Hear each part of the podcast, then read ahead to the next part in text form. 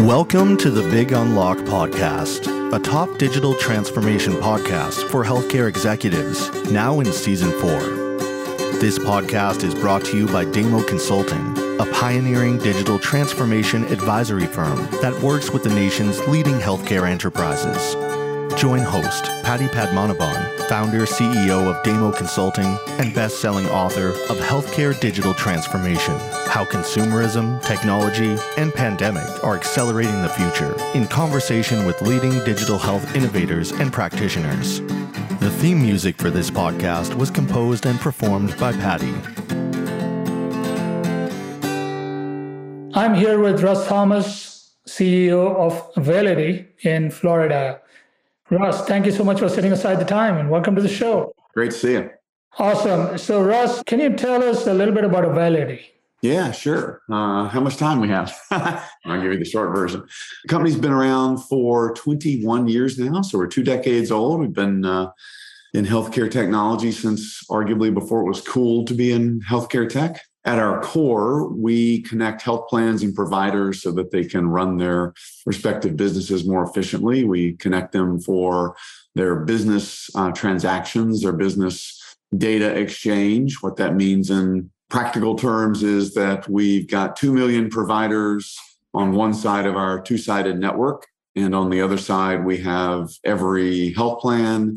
And between them, we transact roughly 13 billion transactions a year, including claims. If you look at sort of aggregate claims value through our network, it's somewhere around two and a half trillion dollars of claims billed through the Availity network on an annual basis. So a lot of activity, a lot of economic activity, a lot of business activity between two of the critical stakeholders in the healthcare ecosystem and we see a lot of things Paddy i guess is sort of the best way to yeah you're right in the middle between the two most important sources of healthcare data the claim data on the insurance provider insurance company side and all the uh, patient medical information from the provider side. So just to make sure that i understand this model right so Availity sits in the middle.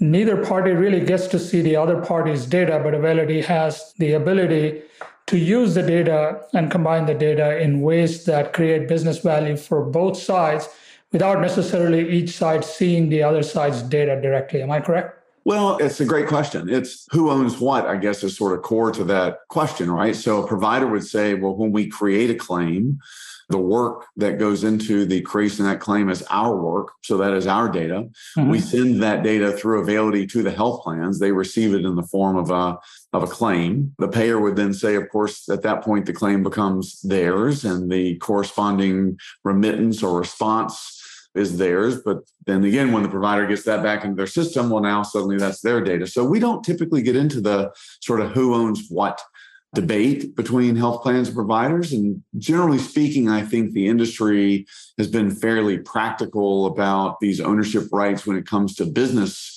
workflows and have been more focused on getting the workflow automated than sort of haggling over data rights in the context of is yeah. it claims data, is it medical data, who owns it? So is medical data, since you mentioned that uh, specifically EHR data, also part of the data sets that are covered here? Yeah, precisely. So historically, we've been almost purely administrative data, but over the last several years, we've began to move more and more medical data, which we generally, you know, sort of generically call clinical data in various forms, ADT, CCD, variety of formats.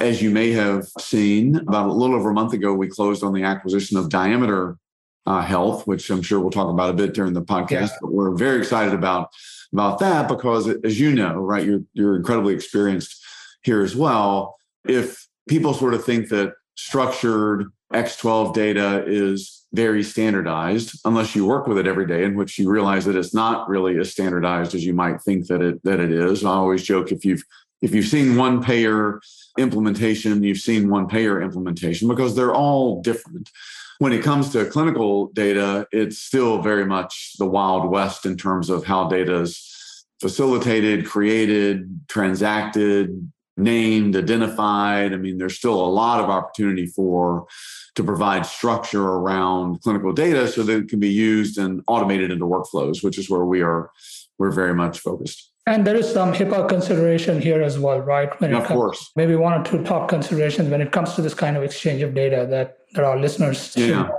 Yeah, great question. And then it plays to a bit of our strategy. So, you know, one thing we've never done, Paddy, is we've never sold data. We have a lot of claims data, a lot of remittance data, and a lot of very valuable data flowing through our networks. But we've always felt like it's better to be a trusted data steward than a data broker.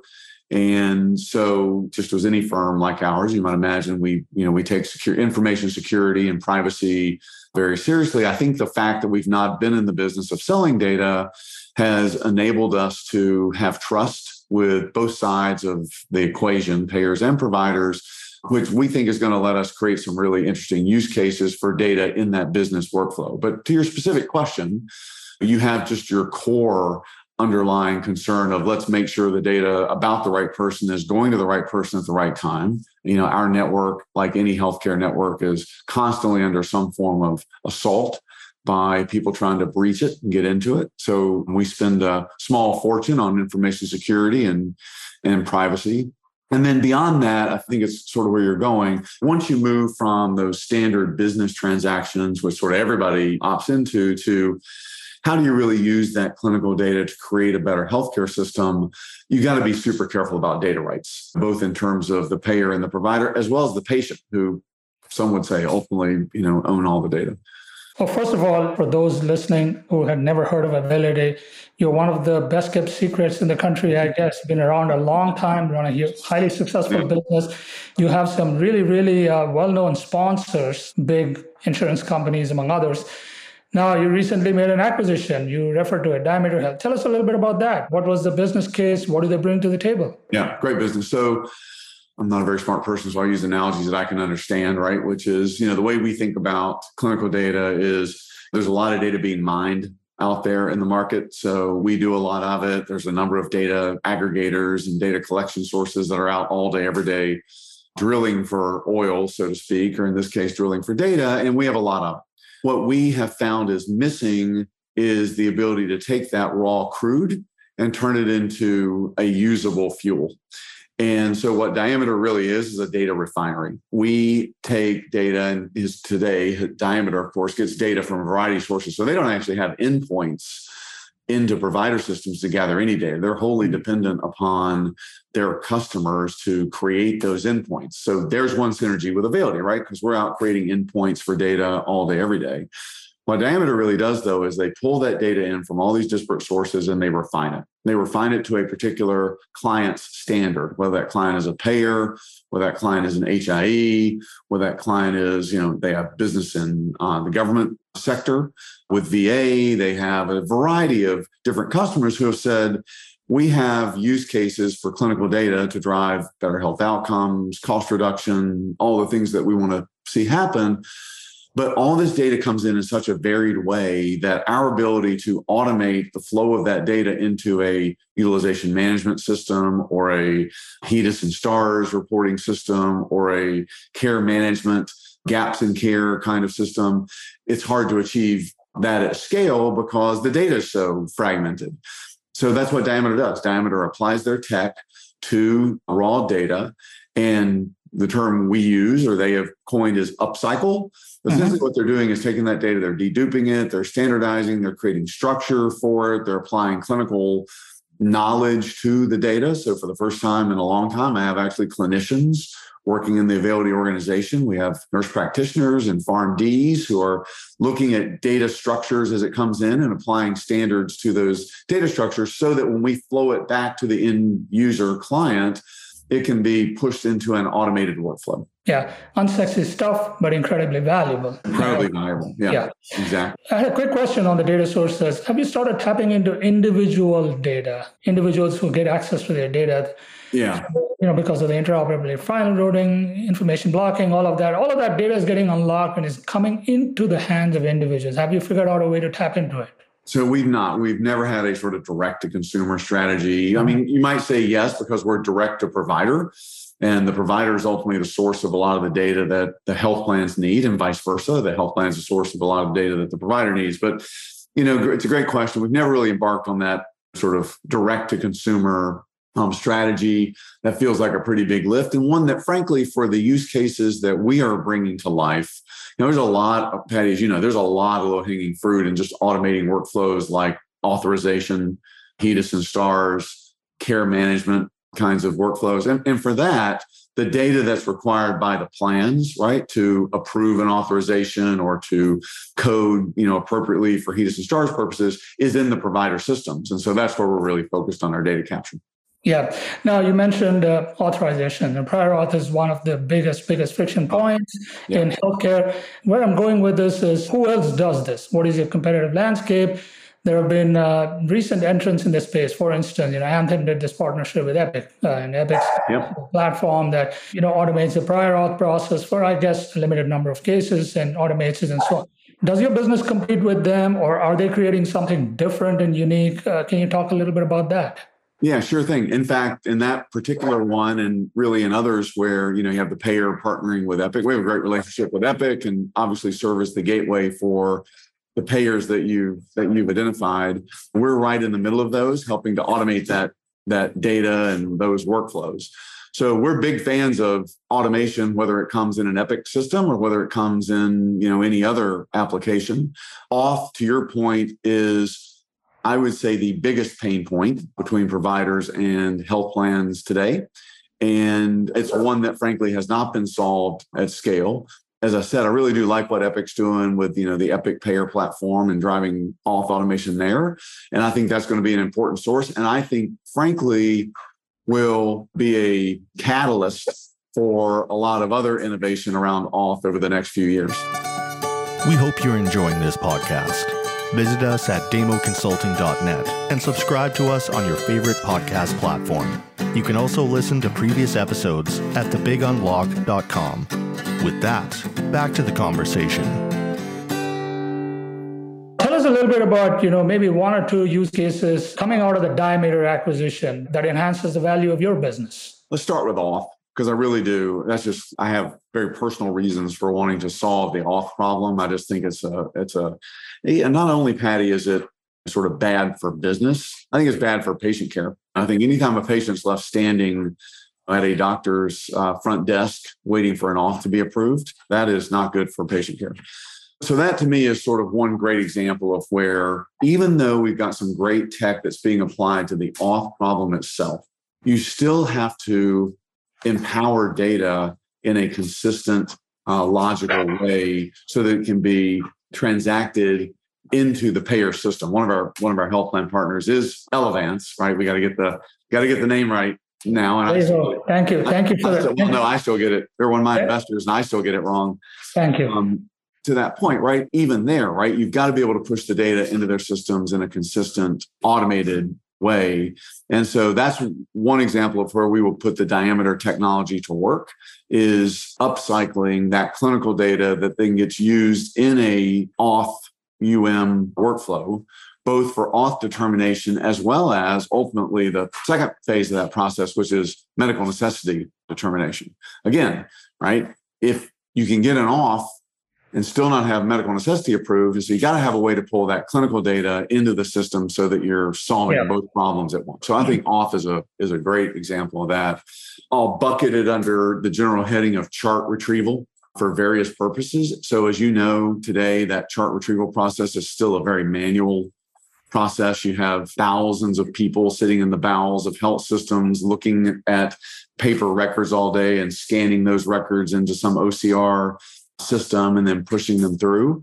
Ultimately, the plan doesn't is not looking for that entire medical record. They're looking for data elements that are in that medical record to approve, you know, whatever it may be, right? For whether it's a medical necessity determination or you know, HEDIS or you know, whatever it may be. So that's another area where we think there's just a ton of room with what we're doing with Diameter to again bring that data to life, right? We all know the data is there. It's how do you bring it to life in a in an automated way? You know, one of the comments I was going to make about Elevance is there's a, lot of really smart people there, but one in particular that instead of using the term just automation, his term is auto adjudication. And he talks about auto adjudication in the context not just of claims, but in the context of everything from provider directory data, right? So when a provider updates a piece of data about their you know, piece of the demographic data, how do you auto adjudicate that data all the way through the plan system to clinical data. It's a great example as well, right? Getting the clinical data is one thing, but being able to then auto adjudicate that clinical data through whatever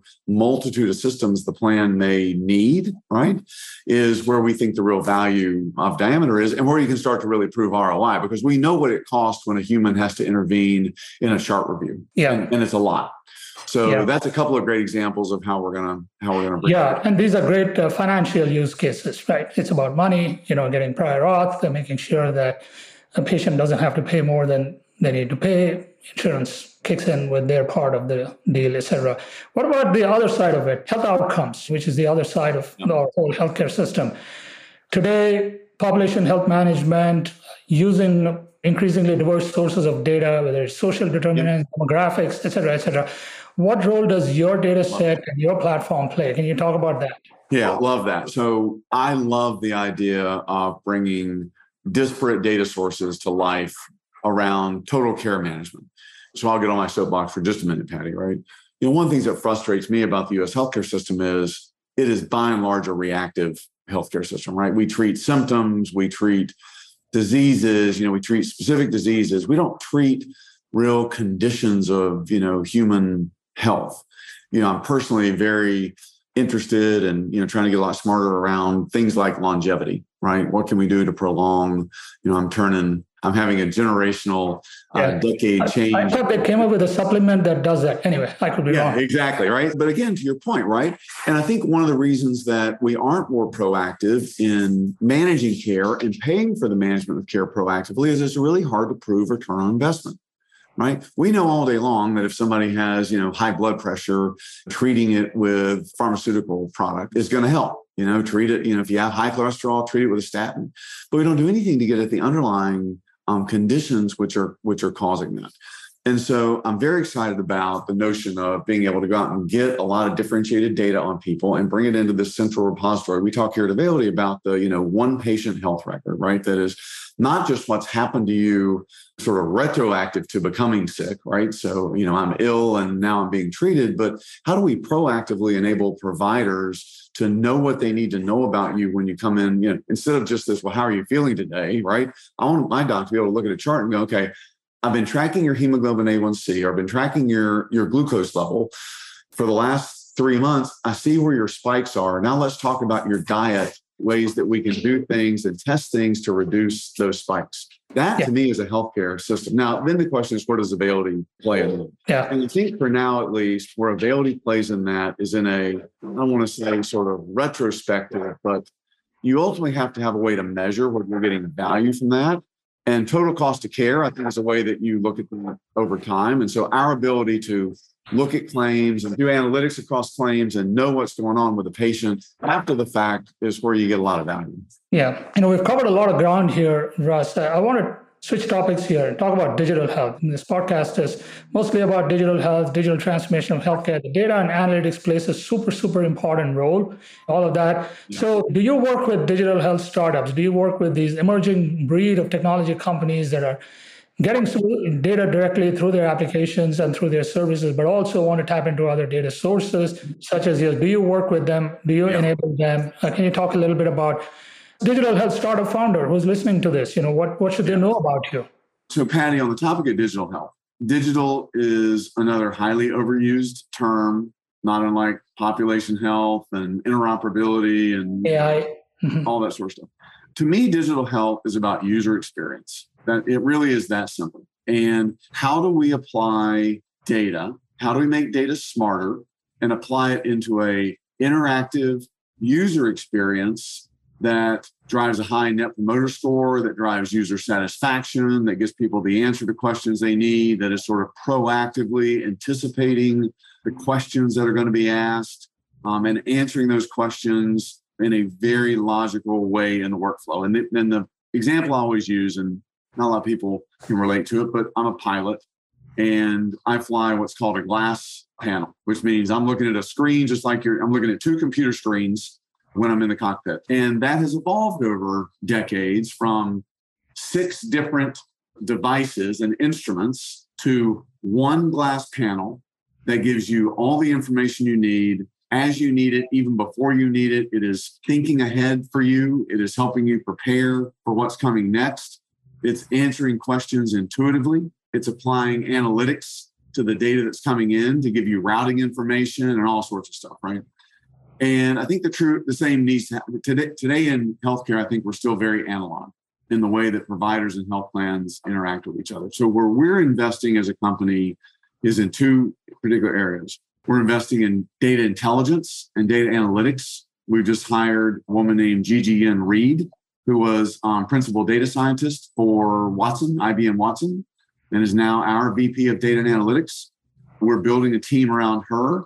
Their job is going to be to take 13 billion data points and make them smarter, more intuitive, more interactive to extract insights and knowledge from all the data flowing through our network. And on the other side of it, we're investing in our user experience, right? In our, not just our screens, but the way that we deliver data to our end users, whether that end user is in an Availity application or whether they are in an Epic application, because we sell a frankly a ton of provider business through our partnership with Epic, or to your point, whether they are in a nascent digital platform that some brilliant entrepreneur has developed independently, right? So I'll, I'll give you two examples of that.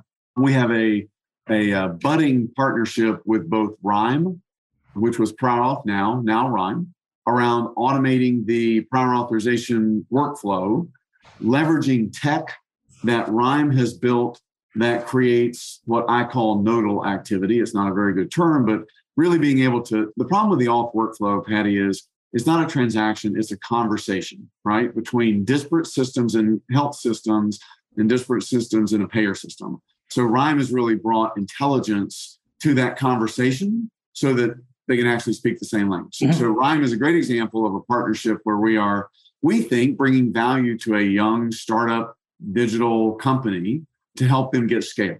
The other is Vim, Oron Afek at Vim, who's a very close friend what Vim is doing with clinical data capture at the point of care. So, particularly in smaller EMR and EHR systems, is we think very valuable. And so we are now leveraging them as our own point solution, if you will, which we will bring to scale to extract and deliver clinical data and insights directly on the provider's uh, desktop. So, where we are investing is in building an underlying architecture and an API framework so that we can very easily stand up partnerships with some of these brilliant young entrepreneurs who are building applications and are sitting there having built something really cool, going, okay, now how do I get scale?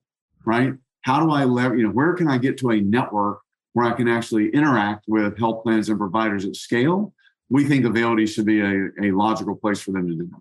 Yeah, we're coming up to the end of our time here. I do want to touch on one other topic. Now, there's been an emergence of a lot of data consortiums, you know, Truveta as an example. Yep. There are other data consortiums that are emerging as well. And we've had the HIEs that have been around for a long time, and then, you know, clearinghouses and so on. What are your high level thoughts on where this market is mm, yeah. heading right now? It's a great question. So, you know, I've been involved in HIE since 2002. so I go back a long way with HIEs. And to your point, I think there are HIEs that serve very, very valuable purposes. They figured out a commercial model and they are very relevant as data aggregators, as local community voices to create trust around data exchange. And we love partnering with them. We're partnering in Michigan, we're partnering in California, and now with Diameter, we've got a number of other places that we are helping to bring that data to life through the Diameter partnerships.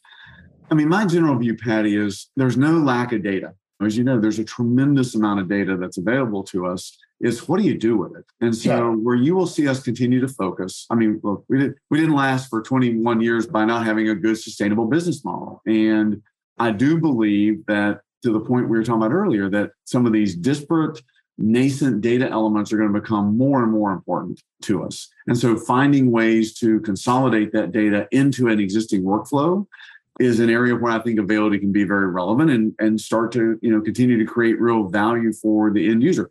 What we do today, right, and just transacting claims and eligibility, is highly commoditized, right? But if you do it at scale like we do, it creates a phenomenal platform that you can build around. Yeah, and ultimately it's about the last mile. How do you insert it in the workflow where you can yeah. Take meaningful action on a real time basis and make right. it available at the right time to the right people? Exactly. Fantastic. Russ, uh, this has been a fantastic conversation. We could go on a lot longer, but this has been great. I really appreciate the time you've set aside all the very best to you and uh, the Diameter team and the acquisition, and hope everything works out fantastically well. We'll be following your success. Well, thank you, Paddy. It's been great to join you today. We hope you enjoyed this podcast. We invite you to subscribe to our weekly newsletter, The Healthcare Digital Transformation Leader. Write to us at info at thebigunlock.com with your feedback and questions.